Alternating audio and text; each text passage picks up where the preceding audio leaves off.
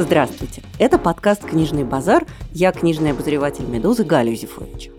Обычно в этой точке мы с переводчиком, главным редактором аудиосервиса Storytel Анастасией Завозовой начинаем обсуждать новую литературную тему.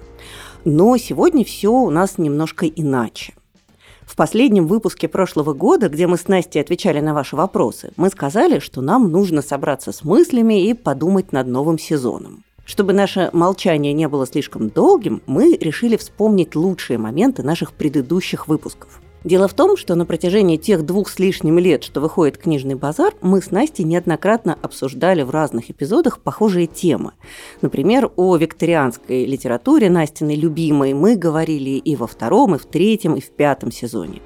Много вспоминали мою любимую фэнтези, не раз говорили о современной русской литературе и современных российских писателях. И вот сейчас, пока мы с Настей думаем над продолжением нашего подкаста, мы решили сделать, скажем так, избранное. То есть основные моменты на одну и ту же тему, но взятые из разных выпусков. Например, все о хоррорах, все о больших романах или все о фантастике. Этот выпуск о жанре детектива – Я пока ехала сюда в метро, начала читать отличную книжку Люси Уорсли, которая называется «Очень британское убийство», где она, собственно, и рассматривает вопрос, как же так вышло, что в британской культуре увлечение убийством достигло таких э, высот, что это детектив стал практически искусством. И она приводит в самом начале книги эссе Джорджа Оруэлла, которое называется «Угасание английского убийства», где он как раз...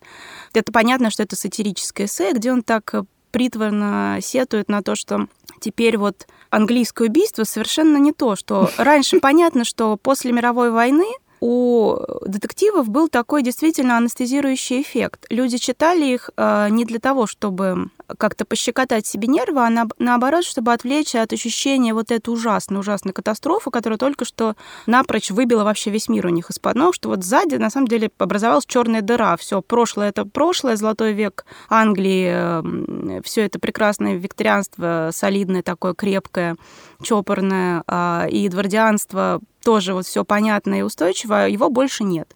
И люди читали детективы, в которых действовали вот эти вот прекрасные, милейшие старые дамы, э, которые там в маленьких английских приходах распутывали какие-то милейшие, нелепые убийства, не знаю, почему выпрыгнула лягушка из часов, кто туда ее посадил, кто отравил сливовый пирог и кто украл фунт с приходской тарелки для пожертвований. И он говорит, что да, конечно, в свое время это работало, это было таким прекрасным анестезирующим, но чем дальше удалялось время от Первой мировой войны и близилось уже к, ко Второй, тем сильнее как бы и читатели, вообще весь мир начинал понимать, что вот этих прекрасных э, британских убийств в симпатичных домиках, их уже не хватает. И нам, им, им на место стали приходить куда более кровавые, крутые такие хардбойл э, детективы американской литературы. Там, где чаще всего дело решается тем, что сыщик просто оказывается круче преступника, бьет его по почкам до тех пор, пока тот не сознается в преступлении или просто не помирает. Сыщик совершенно,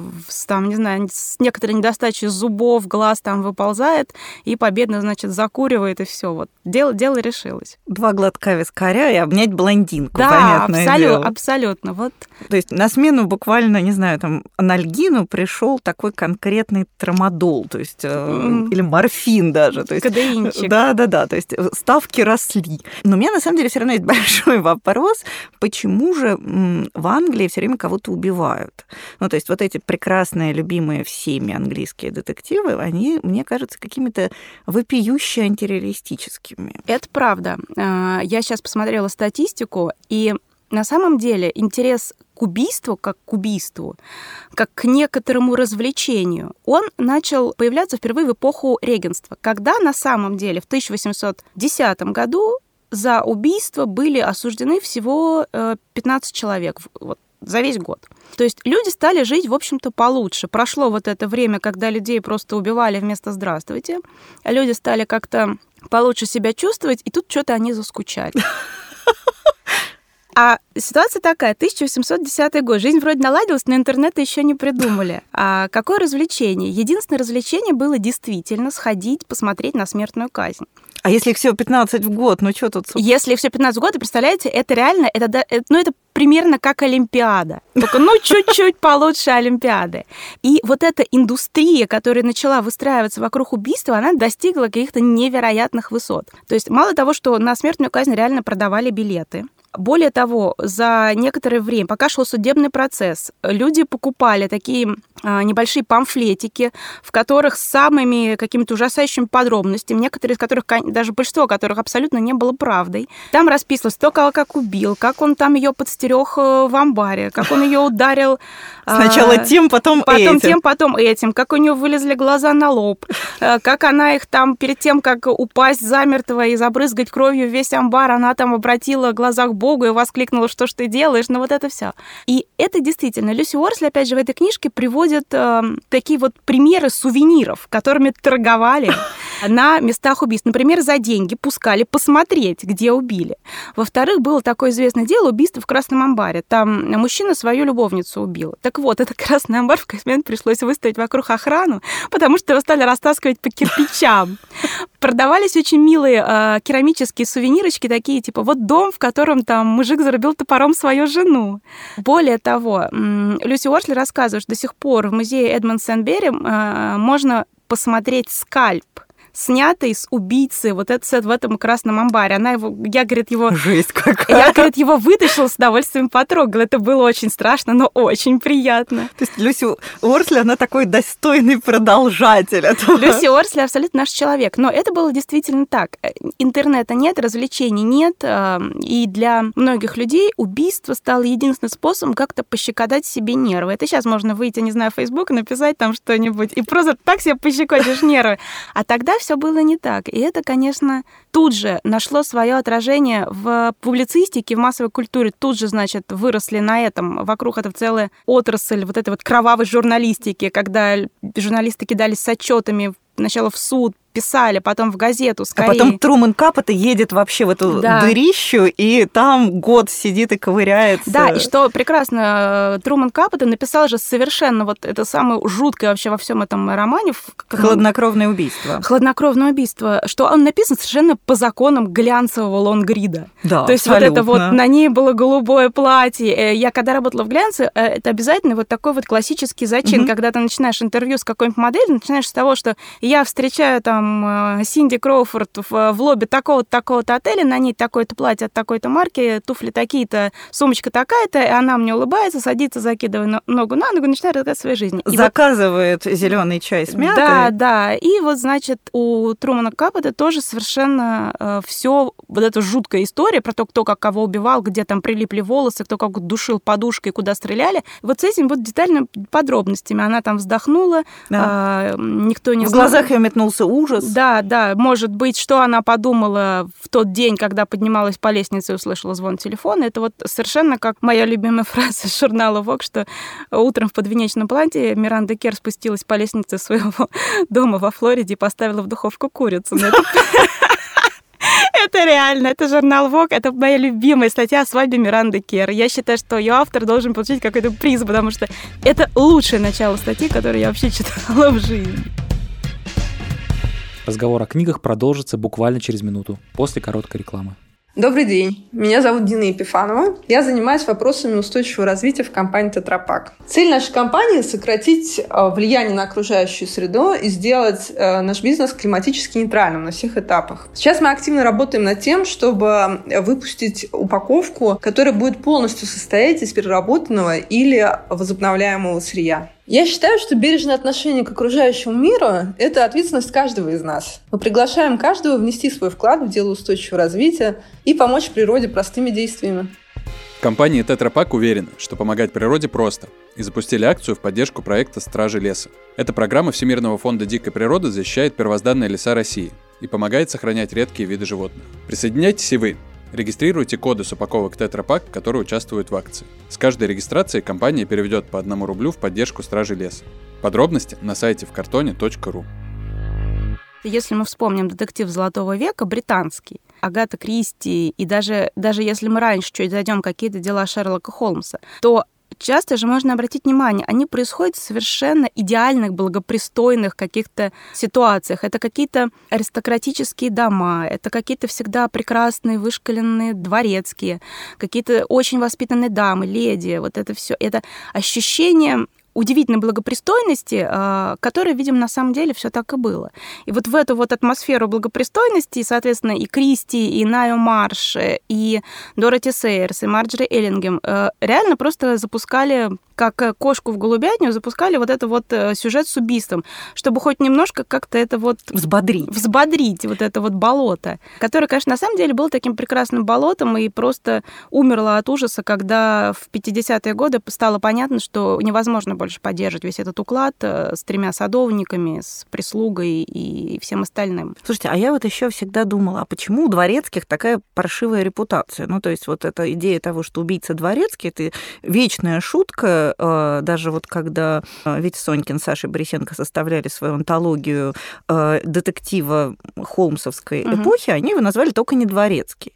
А почему вообще, откуда у дворецких как-то была какая-то массовая склонность к маниакальным убийствам? Чё, откуда? Да, смотрите, во-первых, когда мы все знаем, что есть два свода детективных правил, которые составлены Рональдом Ноксом, тоже угу. писатель был детективный, и С.С. Ван Дайном. Я сегодня как раз прочитала про этого самого Ван Дайна, прекрасную историю.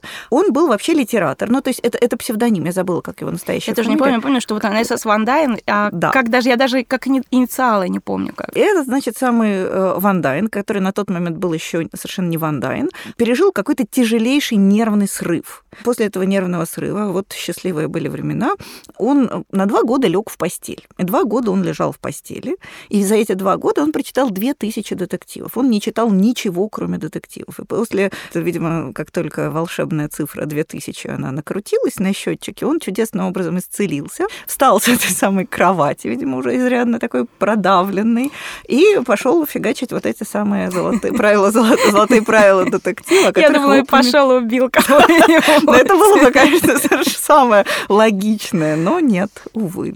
И, собственно, вот они составили некоторый свод правил, которым по-хорошему любой э, автор, который сейчас желает написать классический детектив, должен бы прочитать и ознакомиться, потому что на самом деле они действительно как-то вот в каком-то концентрированном виде выделили перечень того, что должно, что не должно быть в хорошем детективе. И там, э, я не помню, то ли в обоих этих списках, то ли в одном есть пункт.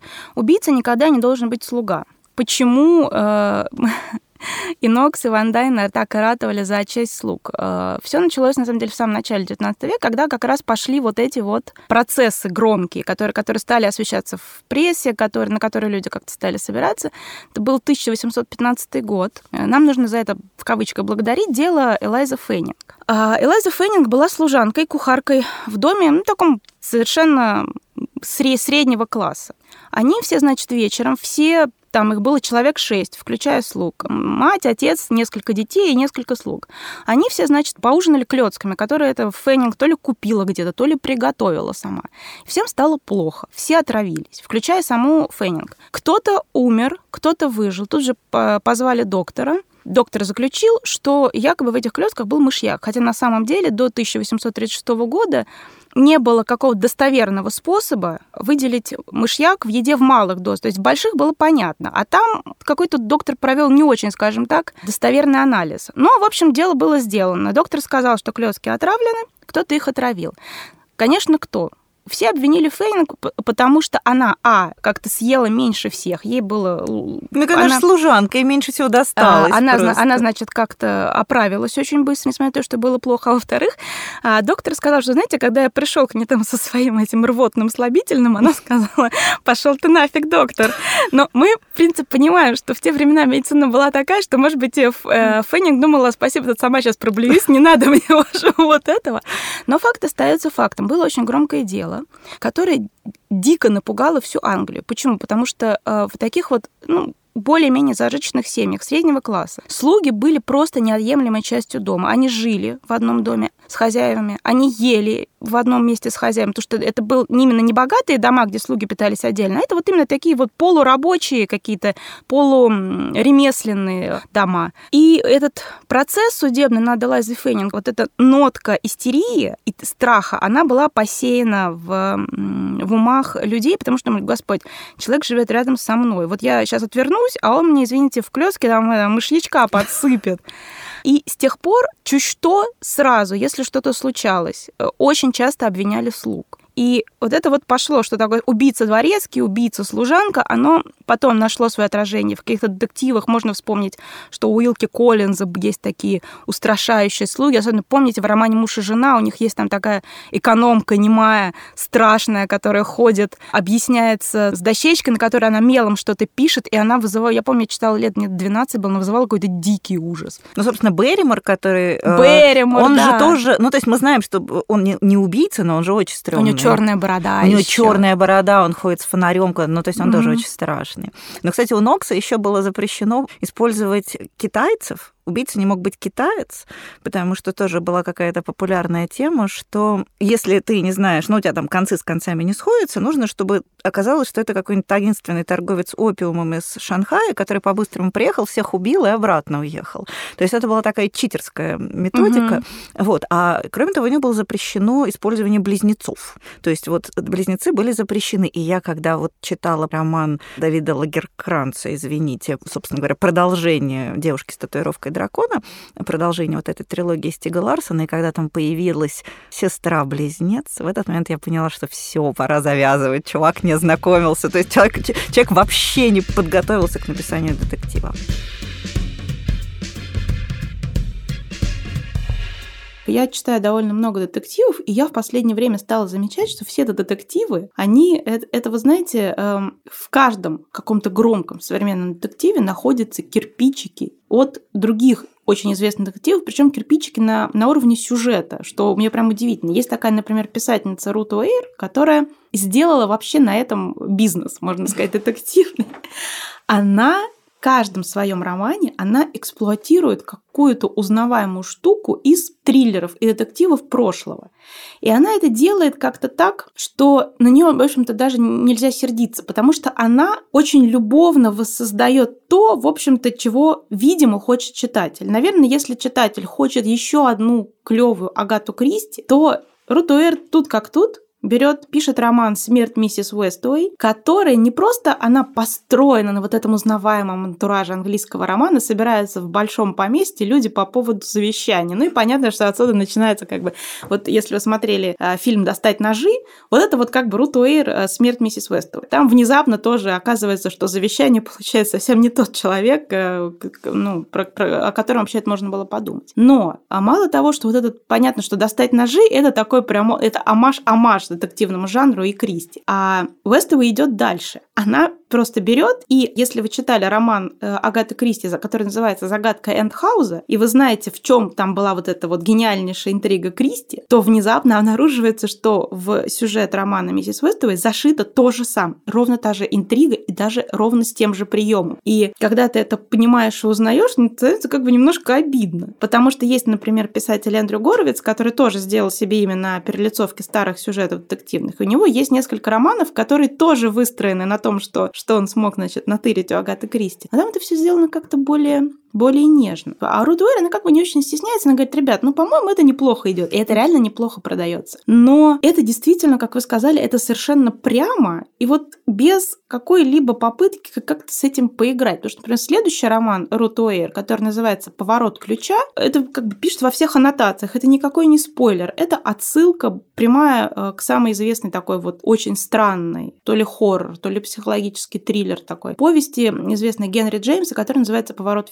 винта». Вот я не понимаю, если просто «Поворот винта» довольно известный текст. Абсолютно. И в нем, ну то есть если ты называешь роман «Поворот ключа», и если это у тебя детектив или триллер, то ты реально в заголовок выносишь спойлер. И я думала, так не будет. Но нельзя же, нельзя же сделать, как бы назвать по Генри Джеймсу, и чтобы убийцы оказался, ну, то есть, чтобы виновными оказался ровно примерно те же, и так оказывается. То есть, буквально ты понимаешь, если ты читал Генри Джеймса, ты понимаешь все про роман, буквально я, я угадаю эту мелодию с одной ноты, я угадаю эту мелодию с одного заголовка. И новый роман Рут Уэр, который сейчас выходит, это опять такая же вот, казалось бы, сколько можно написать романов о том, как люди в заснеженном доме, значит, кого-то убили, они отрезаны от всего, без Wi-Fi. Ой, это же мышеловка, мы такое читали. Да, это а мышеловка, это роман Кристи потом никого не стало. Вот. И этого настолько много, что казалось бы, ну, как бы уже хватит. Но нет. Мы помним, что в прошлом году выстрелил, например, роман «Охотничий дом» Люси Фоули, который, в общем-то, тоже несколько людей приезжают, значит, в красивый дом, начинается э, снегопад, все отрезаны от всего. И, конечно же, в, в этой прекрасной обстановке нет, чтобы, значит, заводы стоят, и люди, когда происходит... Сам Бог велел. Происходит убийство. А есть такая очень популярная писательница Шерри Лапенья, которая написала роман «Нежданный гость», по-моему, называется. Там то же самое. Приезжают люди, значит, там мороз, то все, Wi-Fi отрубает, тут, значит, труп на лестнице лежит. И ты такой думаешь, ну сколько можно? Но оно не, не прекращается. И вот это такое писательское бессилие, что ты не можешь уже написать роман, не выключив в нем Wi-Fi. Или это все таки реально я как читатель не хочу вашего Wi-Fi, я хочу, отключите, пожалуйста, мне вот здесь вот Твиттер. Я хочу, чтобы в 28 раз мне сделали такое же, как Агата Кристи, но ладно, окей, с вашими там перламутровыми пуговицами. Я вот сейчас, когда готовилась к подкасту, села, у меня обычно в Kindle закачана куча всяких новинок, а, триллеры, детективы, и я пыталась, значит, их... А, я листала, думала, что бы такое прочитать к подкасту, чтобы свеженького посоветовать. И я листала, листала, листала, листала, и поняла, что за последнее время я не могу вспомнить ни одного детектива, который бы прям вот выстрелил. Пожалуй, последний раз жанр, вообще жанр детектива и триллера вот так трясло, когда, наверное, вышла исчезнувшая Гиллиан угу. Флинн. И после этого просто ноль. Понятно, что Гиллиан Флинн, конечно, встряхнула полностью жанр, она его абсолютно переформатировала. И мы видим сейчас вот этот огромнейший на рынке поток э, семейных вот этих триллеров, э, когда оказывается, что самый страшный человек прячется у тебя не под кроватью, а в кровати, вот это все. И это просто, они идут потоком, но они все довольно однотипные. Как правило, вот если я недавно смотрела новинки какой-то последний там а, виртуальный большой э, книжный ярмарк международный, и когда тебе агенты торгуют какой-то триллер, как правило, ты уже узнаешь завязку. Какая-то женщина, что-то, значит, у нее не так с мужем. Муж пропал, муж убили, женщина пропала, женщину убили, ребенок пропал, ребенка убили, они приехали в какой-то дом, у них странные соседи, соседи пропали, соседи убили. Такое ощущение, что э, детектив куда-то как игра некоторая, он исчез, а триллер полностью сместился вот в это вот пространство семейно-соседских отношений. И если появляется какой-то детектив, Рут Уэйр или там Шерри Лапенью, как правило, или вот то, что Люси Фоли делает, как правило, для этого автору нужно некоторым искусственным образом поместить людей в какой-то закрытый, запертый э, контекст, чтобы воссоздать вот эту вот атмосферу э, изначально того, что детектив был игрой. Почему он так хорошо прижился в модернизме? Детектив это, по сути, просто головоломка, загадка, игра. Э, и, ну вот, мы вспомним, что даже очень популярны были игры в убийство и всякие там вот это вот э, «найди клад», «найди детектива. У жанра, у которого такая предрасположенность к игровому началу, конечно, его не мог затоптать постмодерн с его вот этой вот иронией, пренебрежением к правилам и ко всему. Мой любимый, конечно, в кавычках роман э, Алекса Михаилидиса «Безмолвный пациент», который тоже абсолютно механистическая, безжизненная конструкция. Но а, почему, на мой взгляд, Люси Фолли, скажем, лучше, чем Алекс Михаилидис? Потому что в, э, романе Алекса Михаилидиса а, происходит некоторое убийство, э, найден мертвым муж известной художницы, художница подозревает в том, что она его укокошила, художница замолчала, и сколько там, 20 лет сидит в дурке и молчит многозначительно. Но нарисовала картину, и эту картину исследует большой поклонник ее творчества, психотерапевт, который э, очень жаждет разгадать, что же произошло тогда. И все классно, но весь этот роман построен на одном трюке, который я не буду спойлерить, потому что вдруг кто-то все-таки захочет ознакомиться с этим произведением э, литературным. Но вот в тот момент, когда ты этот трюк понимаешь, ты, дальше ты можешь написать этот роман сам. И вот мне кажется, что это тоже какой-то признак из измельчание детектива, когда я, как довольно опытный читатель этого жанра, не просто догадываюсь, кто убийца, а я могу расписать мотивацию каждого героя, а я могу э, придумать, там, не знаю, клиффхенгеры, которые автор придумывает. То есть, если э, детектив превращается в такой совсем уж сделай сам, то э, что-то важное из него уходит. У меня, на самом деле, в связи с этим большой важный для меня вопрос. А что случилось? То есть, вот моя гипотеза – это то, что э, все люди, которые умели писать детективы получше, они стали писать нечто большее. Ну, как Александра Маринина, моя любимая, которая в какой-то момент э, решила, что она не просто автор классных детективов про Каменскую, которые я очень любила где-то вот на рубеже 90-х нулевых годов, а что она настоящий тру большой писатель. И начала писать нечто, э, завязшее между, ну, такой как бы вот этой такой мутновато мутноватой литературой про жизнь и детективным романом. И получилось очень плохо. А, а все остальные, все остальные, которые остались в чистом жанре, вот система Люси Фоли, они как раз вот умеют только собирать вот эти дешевые механические игрушки из лего-кубиков. Абсолютно, потому что я вспомнила, что, например, э, вот есть Михаилидис, а есть роман Крейга Рассела «Аспект дьявола», который, кстати, как мне кажется, с художественной точки зрения Гораздо на несколько лучше. голов выше да, Михаилидиса. Он, он хотя бы страшненький. Да, но если мы вглядимся в суть, там один и тот же прием. Да, Абсолютно да. один и тот же прием. Да, это правда. Вот э, Абсолют... разбираются на те же Да. самые запчасти. А по поводу того, что случилось, я не понимаю. Мне кажется, какой-то момент, хотя мне кажется, это случилось довольно давно, писатели никак не могут в себе, что ли, преодолеть какое-то пренебрежение к жанру. Или им кажется, что они не будут настоящими сварщиками, если они не напишут большой роман. Вот мой другой любимый пример. Маринина, понятно, как бы, я говорю, я много бы дала сейчас, чтобы прочитать еще одного стилиста, например. Вот. Мне кажется, это гениальнейший роман Маринина. Очень хороший. Который, кстати, прямо роман безо всяких усилий. Вот он детектив крутой. С очень живыми людьми, Да, и с живыми понятный, людьми, с да. интересной какой-то историей. А Почему, почему нельзя сделать еще один детектив? Почему обязательно надо быть Львом Толстым?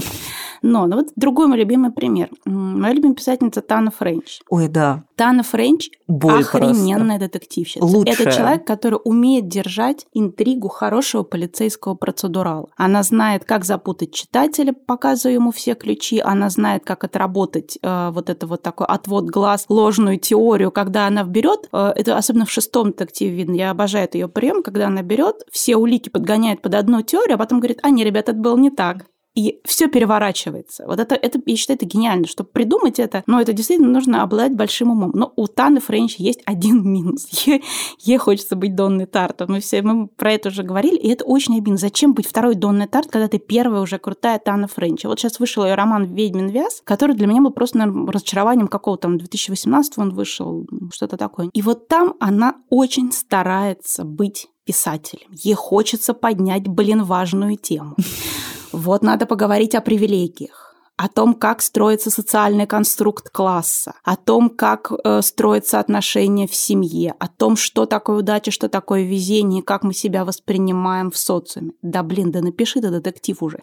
Потому что вот за этим вот а, ее фирменными рассуждениями, ее а, м, таким вот плотным простройством а, у- внутреннего наполнения романа, дом, вяз, там деревья, все окей, теряется сам там детектив-то очень слабый. Он очень вял, он почти Я его никакой. почти не нашла. То есть это вот называется упражнение «Найди детектив». Да, он почти никакой. И это так обидно, когда ты понимаешь, что человек, который написал, э, скажем, четвертый роман в серии «Дублинское убийство. Рассветная бухта», мне кажется, это просто вот какой-то и идеал детективного полицейского процедурала, вдруг садится и пишет а, что-то большое, и, если честно, то с художественной точки зрения, вот, ну, не очень крутое. Ну, Да, я тоже как-то была очень фрустрирована этим романом, потому что я тоже огромный фанат Таны Френч. И самое для меня э, удивительное, то, что вот все описанные вами э, важные темы, она ведь очень классно освещает и в своих детективных романах. Абсолютно. И это совершенно ничему не мешает. А, Тема класса прекрасно раскрыта в тайном месте. Конечно. И э, когда Конвей приходит в мужскую вот эту атмосферу полицейского Конечно. отдела, все есть. Зачем ты пошла туда, Тана? Зачем ты пошла Вернись к нам. Вернись, да. А самое для меня, например, обидное э, в том, что иногда замечательные детективщики уходят из детективной ниши, а, где-то там бродят э, как телемах в поисках отца, а потом возвращаются обратно в детектив и возвращаются уже изменившимися, как правило, к сожалению, не в лучшую сторону. Вот я, например, не могу читать новые романы Маринины и про Каменскую, и я понимаю, что, возможно, это дело во мне, что изменилось время, я стала каким-то более капризным и вдумчивым читателем. Но я в то же время я вижу, что чисто сюжетно они гораздо слабее. Или моя любимая Кейт Аткинсон, которая сделала большой перерыв между романами про Джексона Броуди а, и написала вот ее последний роман, который называется «Большое небо». Он гораздо слабее, чем предыдущий. При том, что она честно попыталась э, сделать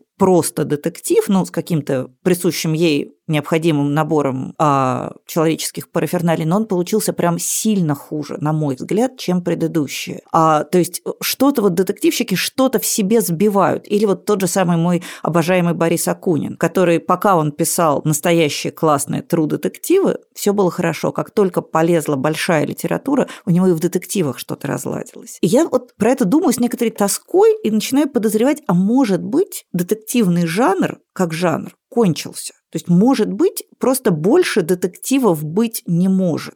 Ну, то есть, по крайней мере, их не может быть как такого массового продукта, когда ты просто выбираешь, хочешь ли ты, чтобы убили в начале или в конце, хочешь ли ты, чтобы следователь был частный сыщик или полицейский, ты выбираешь из разного хорошего. Ну, ведь, не знаю, там какой-нибудь роман-трактат. Как жанр, в общем, по-честному умер. Иногда пишутся романы-трактаты, иногда это даже бывает интересно, но сказать, что вот у нас есть живой жанр романа-трактата, так будет явным преувеличением. А может быть, что-то похожее произошло из детектива, может, он просто выродился и больше детектива не будет. Мне, конечно, очень грустно об этом думать. Но, возможно, вот этот набор кубиков можно собрать определенное количество раз, и набор комбинаций исчерпан. То есть теперь все будут вечно приезжать на Ирландский остров, если шотландское поместье занято другим детективщиком в этом сезоне. И там тыкать лыжной палкой в какого-нибудь из старых друзей, как это произошло у Яны Вагнер в точно таком же сеттинге.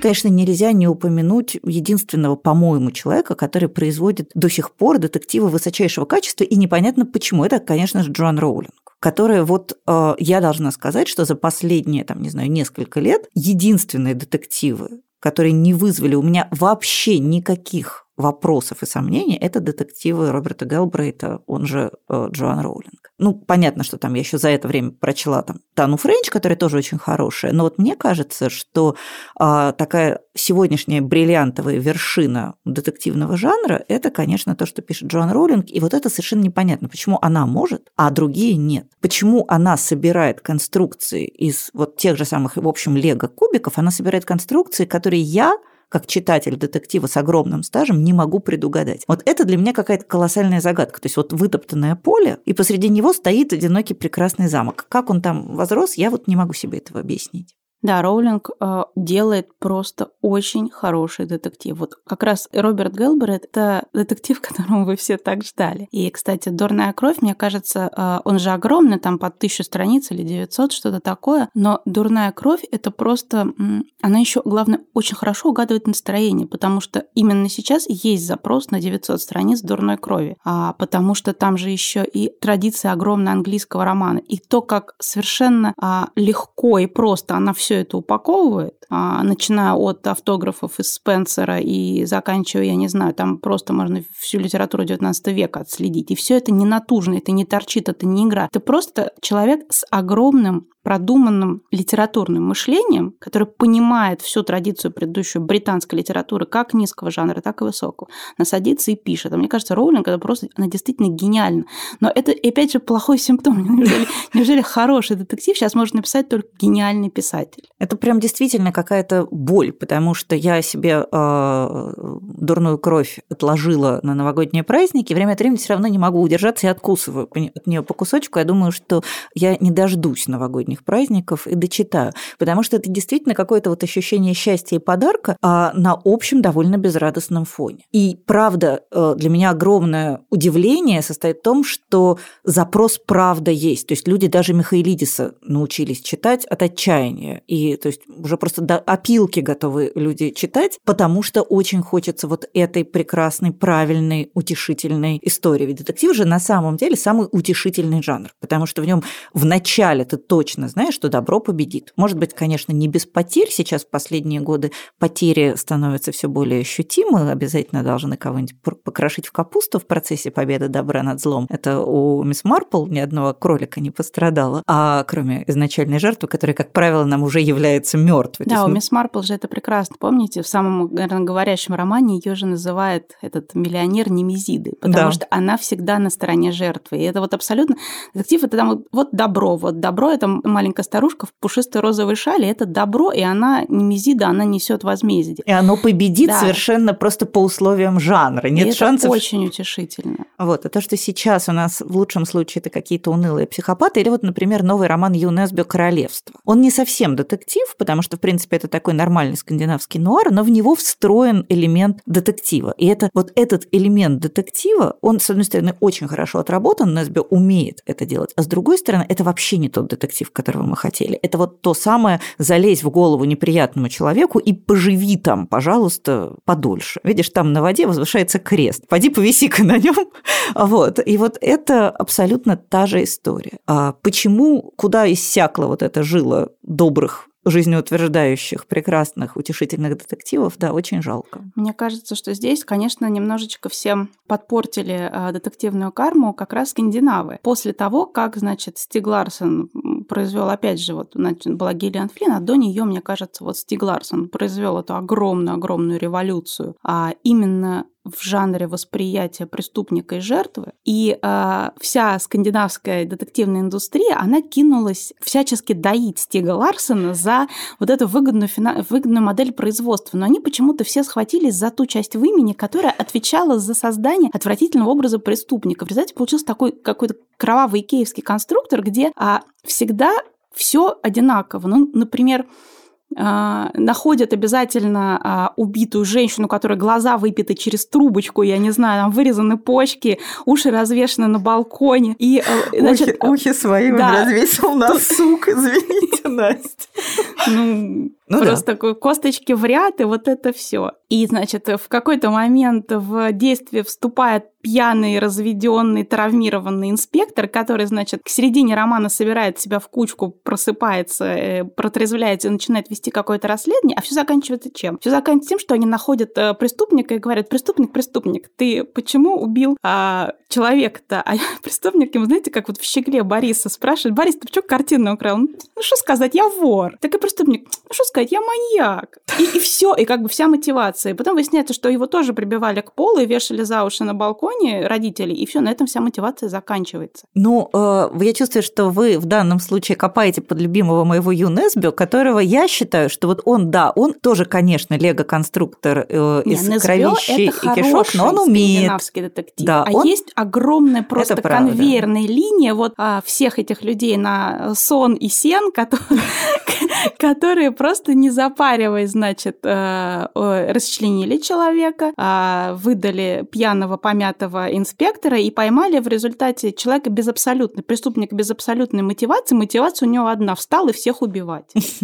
В этом, кстати, вот показатель детектива э, вот этой супружеской пары, которая Ларс Кеплер. А, потому что вот они уж любят, уж, уж если убить кого-то, так чтобы, значит, черви из глаз. И... Ну, вот Ларса Кеплера, на мой взгляд, я не могу порекомендовать ни одному читателю. Не могу читать вообще. А главное, просто а, мне кажется, что а, Ларс Кеплер все время пишет один и тот же роман. Мне казалось, что я, я от отчаяния, когда было прям совсем плохо, уныло, депрессия, я решила, что я буду читать Ларса Кеплера, раз ничего больше не завезли в нашу передвижную лавку. И я начала читать один роман, отвлеклась, вернулась и нечаянно открыла следующий, потому что они у меня были все скачаны. И я не заметила разницы, то есть реально без швов. И вот это, мне кажется, тревожный сигнал. Мне единственное воспоминание о Ларсе Кеплере – это вот эта вот девочка, у которой черви по глазам ползают, и какая-то потрясающая фраза, которая, как мне кажется, совершенно отражает весь тлен и безнадежность вот этого, вот этого ответвления скандинавского нуара. По-моему, фраза была «Ему ничего не оставалось, кроме как овладеть ей прямо возле мойки».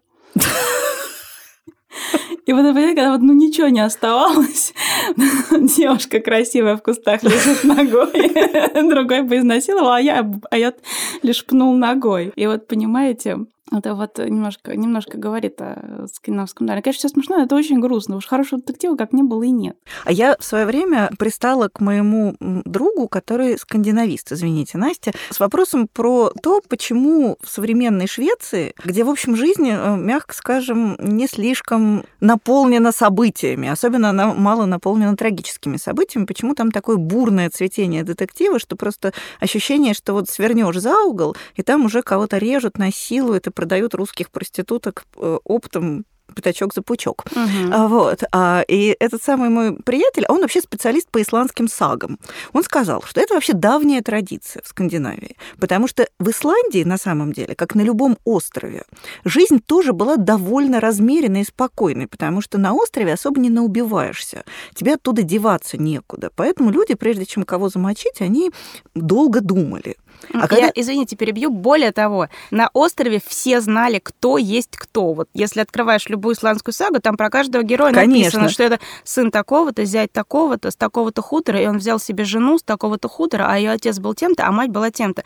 То есть ну, нет такого, что какой-то незнакомец вдруг внезапно появился в Исландии, и оба на кого-то убил. Все всех знают. Конечно. И при этом, когда ты ту же самую исландскую сагу открываешь, полное впечатление, что все с утра до ночи друг друга топорами мочат. То есть крови кровища по этой Исландии должны быть по колено просто, учитывая скромный ее размер. И он говорит, что вот это от скучной жизни, от фиксации на каких-то бытовых, ежедневных, повседневных сложностях, и возникает вот этот горячечный интерес к аномалии, что то, что мы, когда читаем шведский детектив, нам кажется, что он описывает реальность, а он на самом деле описывает восхитительную аномалию. Господи, боже мой, чтобы у нас уже наконец случилось. Возможно, поэтому русский детектив э, как-то отстает немного по фазе. У нас и так, у нас и так не скучно. Коротко говоря, ничего позитивного о современном состоянии детектива мы сказать не можем. И хуже того, мы не можем сказать, почему оно так вышло и где оно есть. И будет ли оно когда-нибудь лучше, или действительно месторождение иссякло, и ничего хорошего нас в этой области не ждет. Я в последнее время стою на пессимистических позициях. Мне кажется, что действительно вот наш любимый жанр, прекрасный, добрый, утешительный, он иссяк, и все, что нам остается, это перечитывать. А у меня, кстати, есть некоторое количество Агаты Кристи, заныканной на черный день. Я не всю читала. А, и я надеюсь, что, в общем, как-то моего скромного запаса хватит на пару предстоящих лет. Но есть еще три оставшиеся королевы детектива. Аллингем, а, Джозефина Тей и Найо Марш. Там есть как бы покопать. Джозефина Тей не очень много, и всего восемь романов, по-моему. Ну, их и то хлеб. И то хлеб, конечно. Но Знаете, есть... тут не одного, а тут восемь. Но есть еще какая-нибудь Патриция Вентворд, которая тоже, в общем, вполне, ну, конечно, как Агата Кристи, труба пониже, дым пожиже, но тоже на черный день сгодится. Все не... Рут Рэндалл. Ну, то есть, да, есть какие-то заначки, но все это, это же реально старье. А на ближайшие годы нам остается смотреть сериал «Чисто английские убийства», благо в нем очень много серий, а также перечитывать вот все перечисленные нами книжечки, которые нужно, мне кажется, теперь хранить, беречь, заносить в Красную книгу и любовно огораживать, чтобы на эту территорию не вторглись э, всевозможные Михаилидисы, Люси Фоли и прочие авторы детективов да даже сгодятся. В ну, чем, на безрыбье Даже Рут Уэйр. Я поняла, что я еще прочитаю следующий детектив. Она ворует, но ворует честненько. Вот... Ой, вы добрая, нет. А, а что делать? Вот у меня, я говорю, заначка, у меня есть немножко Агаты Кристи припасенная. А я-то все прочла. Черт, Два раза. Как вы были не смотреть.